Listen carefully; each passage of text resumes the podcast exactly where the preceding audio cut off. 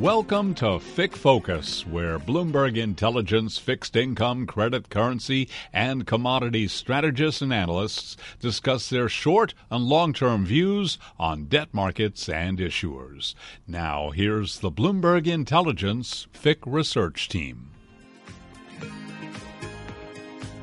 Welcome to the FIC Focus podcast, the Macro Matters edition. My name is Ira Jersey. I'm the chief U.S. interest rate strategist for Bloomberg Intelligence, the research arm of Bloomberg LP. With me today, we're going to the emerging markets with Damian Sassower, our chief EM strategist, and then we'll bring in Angelo Manolatos, and he and I will have a talk about North American rates. The Canadian uh, Central Bank has just raised their interest rate for the first time. The Fed is likely to follow, but what's to come after these initial rate hikes? Damian, all the focus and attention right now is the goings on in Eastern Europe, and and in particular the Russian uh, invasion of Ukraine, and uh, and then the global reaction to that. Um, c- can you talk a little bit about the political fallout and you know what you think it might mean for the likes of China and India and a couple of other countries abstaining uh, from the resolution against the Russian invasion in the uh, in the uh, United Nations? Sure, Ira, and thanks for having me. I think you know the UN resolution. It's really kind of you know you really have to kind of take a step back and you got to look at 2014, and you have to look at you know, the voting for the um, annexation of Crimea, you know, and the UN resolution therein. And basically, what you see is some very, very interesting changes. I mean, so for example, um, back then you had a number of countries, um, I would call them Russian vassals, but you know, that you know, countries that were sympathetic to Russia that voted against it, and those are countries like Cuba, Armenia, Zimbabwe, Sudan, Nicaragua, all of which voted no in 2014, but this time around they all abstained. So it's quite interesting to me to see that as a step in the right direction. But really, you know, the big the big countries such as China, India, and South Africa all abstaining, uh, and to to and equally the UAE and Saudi Arabia. I mean. Um, but but for very very different reasons, you know, Ira. So let's just take a step back. If we look at India, for example, I mean, most of India's heavy uh, heavy artillery, most of their I mean, half of their tanks, most of their air force, they're all Russian. And so, you know, India is fighting a proxy battle with China, as we know, in the Himalayas, and you know, the, they need uh, they need access to Russian arms. And so, you know, that is something, and that is probably the driving force behind their reasoning. In the case of, for example, South Africa, you know, there is very strong ties between the ruling ANC and Moscow, and you know, you know, even though the the Democratic Alliance in South Africa is strongly opposed uh, and wished that the country had voted yes. South Africa chose to abstain, and this was their time, quite frankly, Ira, on the political, you know, kind of theater to to to make to stand in solidarity with Ukraine. So it, it's a real shame on that front. And then obviously you can't ignore what's going on in, in, in, the Middle East. I mean, look, the UAE, I mean, they may be announced to the uh, to to the gray list. I mean, that just came out today, which you know is basically the list saying by the FATF, which says that they are manipulating their currency. But this is really just because I mean the UAE is home to such an immense amount of Russian oligarch wealth, and the concerns therein of you know basically clamping down on Russia might be a bit too great at this point. And and look, I understand you know the Middle East not wanting to take a side here, but nevertheless, you know, that's where we are. Obviously, China's the elephant in the room, though. If China wanted to put an end to this tomorrow, I Ira, they could. Um, quite frankly, I mean, if so, you look at so how how would so how would they do that? Like like what would be if China said, okay, we want to be the heroes now, we want to get uh, you know become more relevant on you know the global diplomatic stage.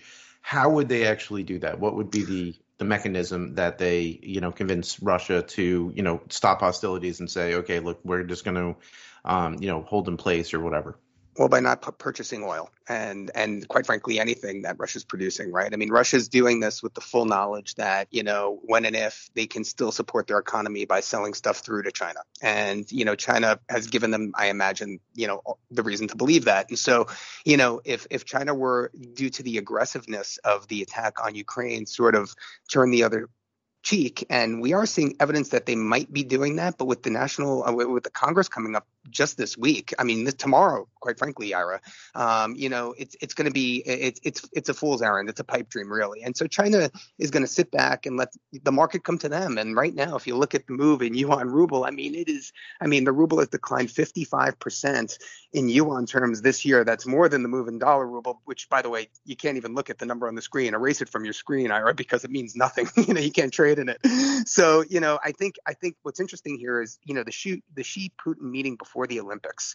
Um, really, if anything, in the eyes of many people I talk to, it almost makes China seem complacent in what's gone on here in Ukraine, which is, you know, obviously, uh, you know, very disheartening. So yeah, I think I think that's but, really my take on that. But in fairness, China did abstain uh, in the in the United Nations, right? They didn't vote no, which they they could have been. So they're obviously playing a, a diplomatic game at some level. And and so so what does that and, mean? And they and, and and they changed the way they they spoke about it. They're no longer agreeing to calling it some sort of a special military operation, right? They're calling it effectively a war, um, which you know again, this these are small little things and steps in the right direction. And they've opened up you know uh, communications domestically within China to allow you know the populace to kind of really get a better feel for what is happening there because a lot of it was being censored.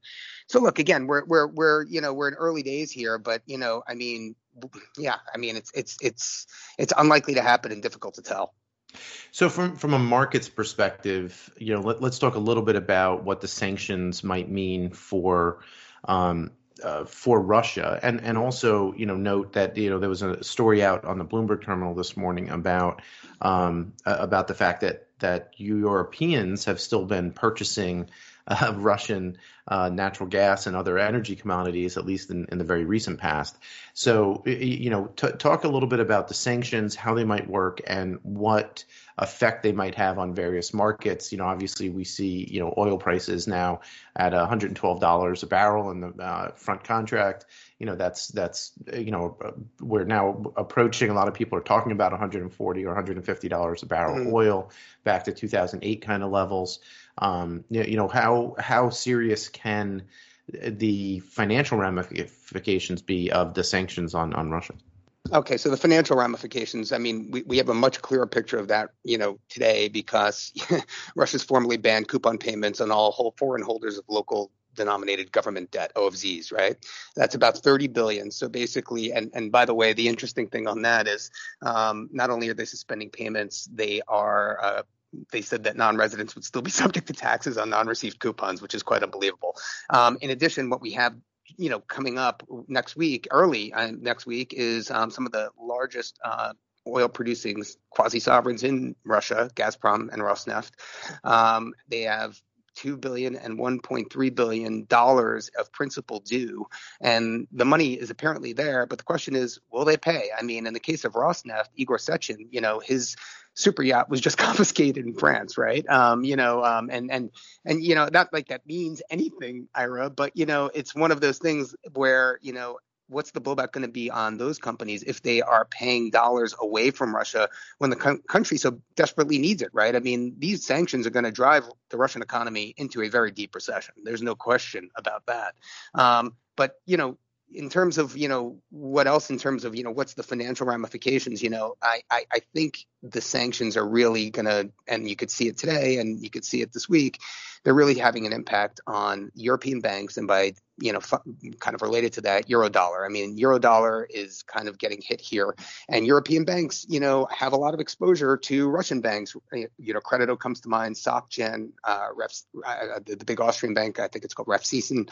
Um, I can't pronounce it. I'm sorry, um, but yeah, no, I, I mean, the, you know, and I think a lot of that has got to filter its way through, and I think we see a little bit of that. You tell me, and you know, uh, you know, three month cross currency basis swaps in euro dollar and dollar yen. You know, they've tightened quite considerably over the last week. And, you know, whether or not this is the beginning of something bigger, I don't really think so. We're not seeing real evidence of that. Um, you know, but, but, you know, it's anyone's guess as to where this winds up.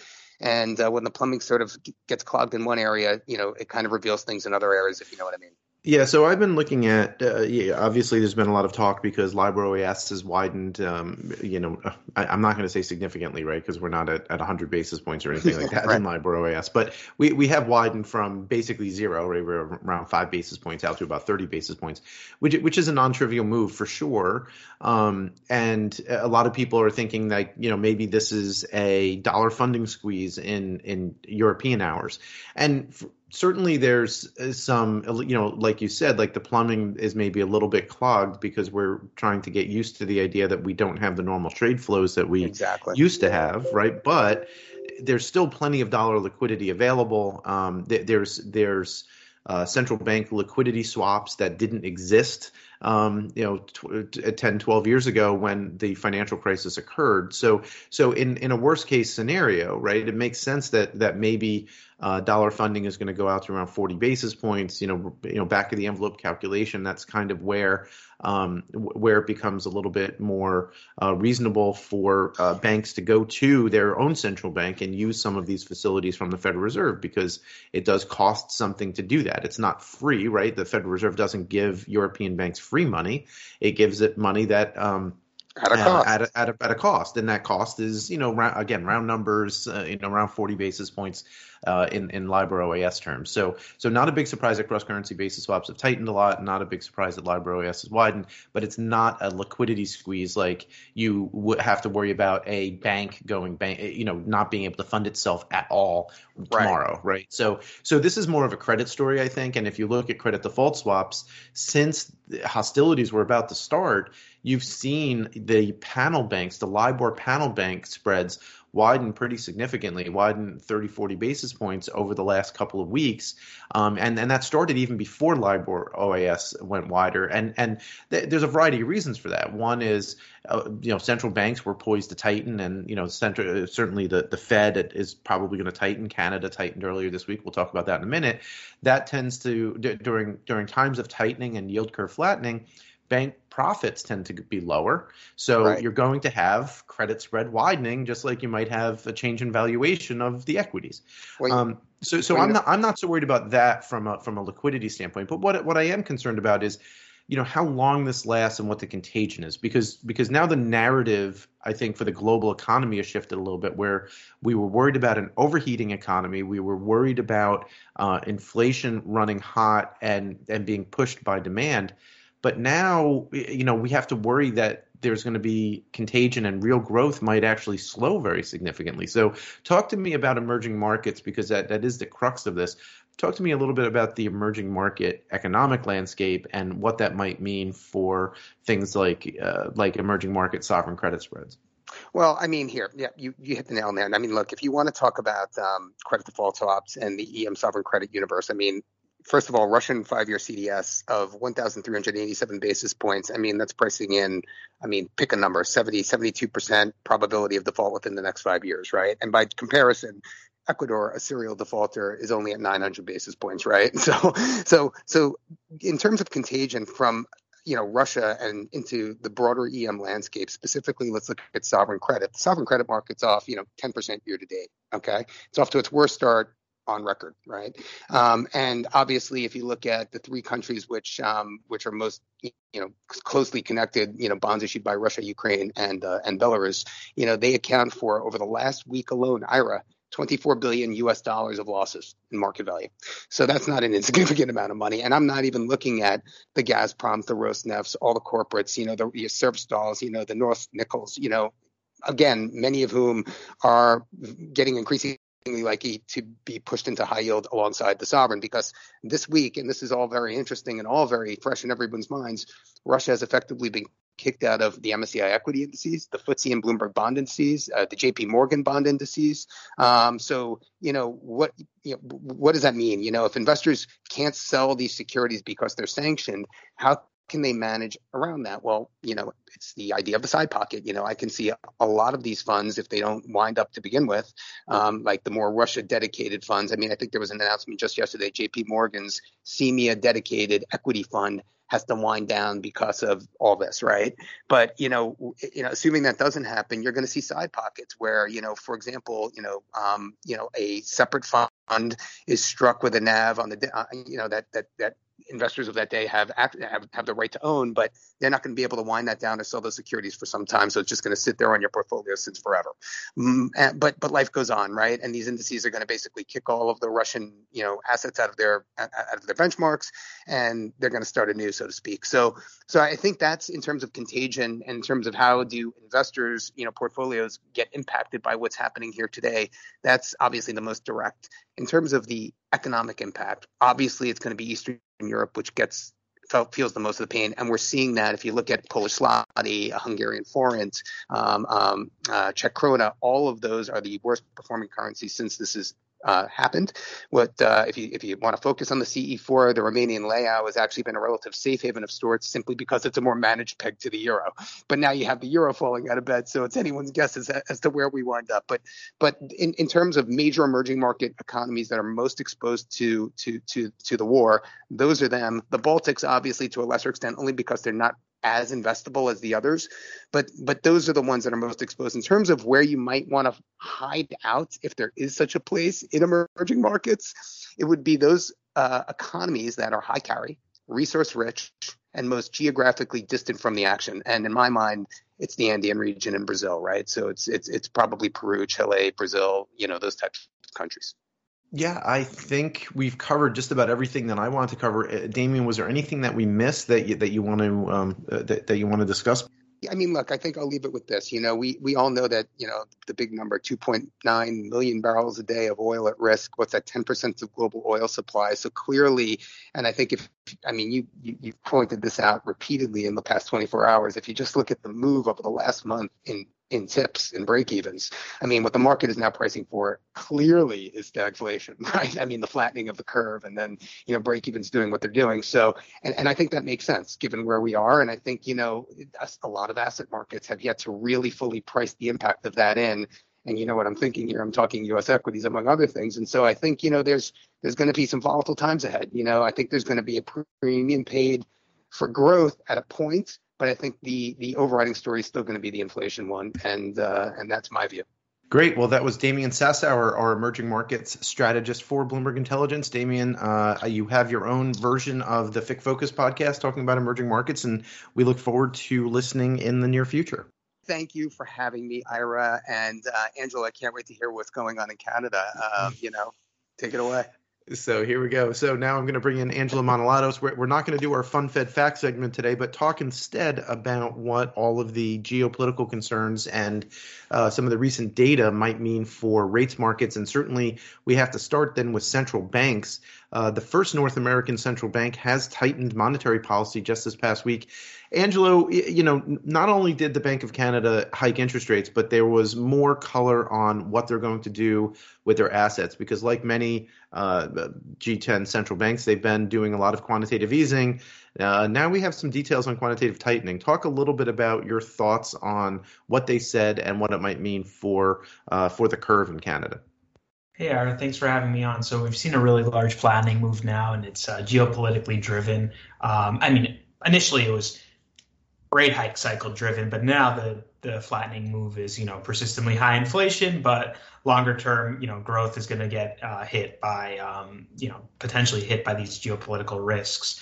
Uh, as for the Bank of Canada, they raised rates and um, they gave us more color yesterday on what their bond runoff, runoff is going to look like. So uh, for what we know now is no asset sales, but uh, a central bank that's going to completely cease secondary market purchases and try to uh, cease uh, even primary market purchases or purchase a really really small allotment um, at auction.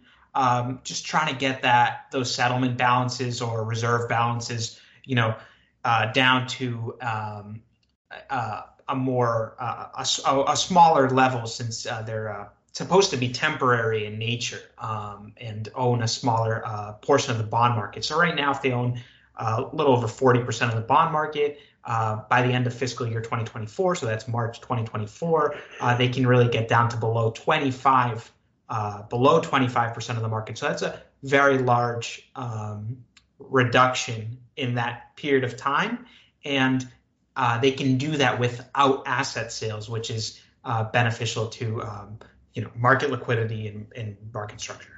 So from a uh, so so do you expect there to be additional flattening, or you know what what's your expectation? Will, will there be any significant market reaction from uh, the the Bank of Canada announcing uh, runoff at some point in the near future?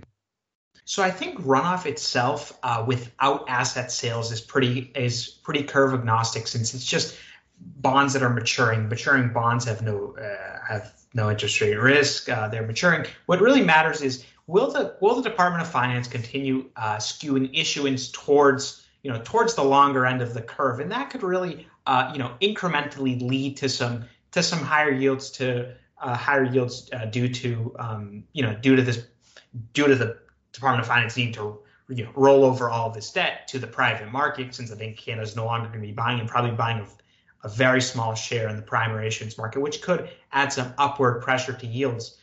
But the primary drivers of yields are going to be global growth of longer end yields, I mean global global growth dynamics and uh, you know inflation inflation expectations uh, and how they're gonna how they're gonna and how the Russia Ukraine situation is really going to affect global growth and both domestic and um, confidence just south of the border in the United States as well. Well, that was a nice segue because I think maybe uh, it's worth mentioning, and, and we have to mention something about the Federal Reserve being the next uh, major central bank that's likely to increase interest rates. Um, so the market is no longer pricing 100% chance of an interest rate increase. And, you know, not even a month ago, we were pricing for almost two hikes uh, at, or, you know, 50 basis points of hikes in the uh, um, at the March meeting of the Federal Reserve.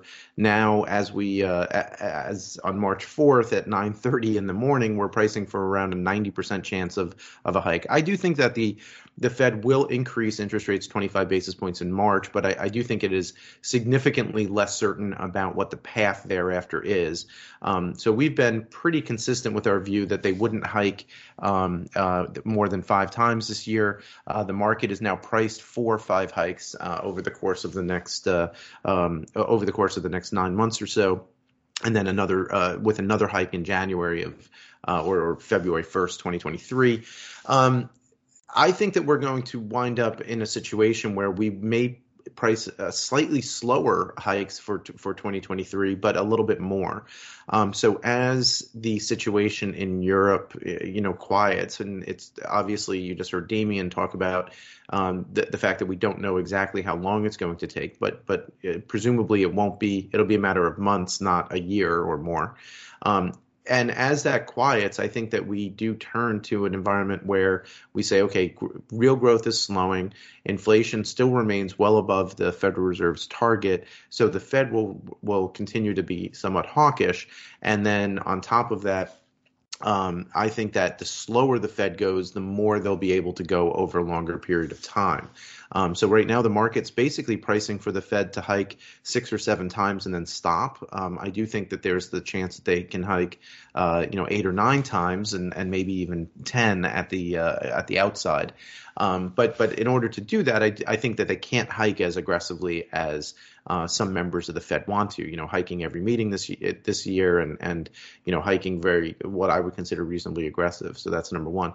And then number two, they are going to use um, if um, I, I, think that we they're going to continue to um, talk about balance sheet runoff, and I think ultimately they would be well served to skip hiking in June. So if they hike in March and May, I think that they should skip the June uh, interest rate uh, hiking and instead announce balance sheet runoff at that time. Keep in mind, there's still plenty and tons of liquidity in the market. I mentioned before about LIBOR OIS uh, being wider, but there's still a lot of money, and there's also different facilities that the Federal Reserve has that have not been used uh, in, in, any significant fashion, like a, uh, like the Fed's FIMA repo facility, where um, where European banks and, and other uh, G10 central banks can go to their local central bank and basically fund any of their treasury holdings through the Federal Reserve.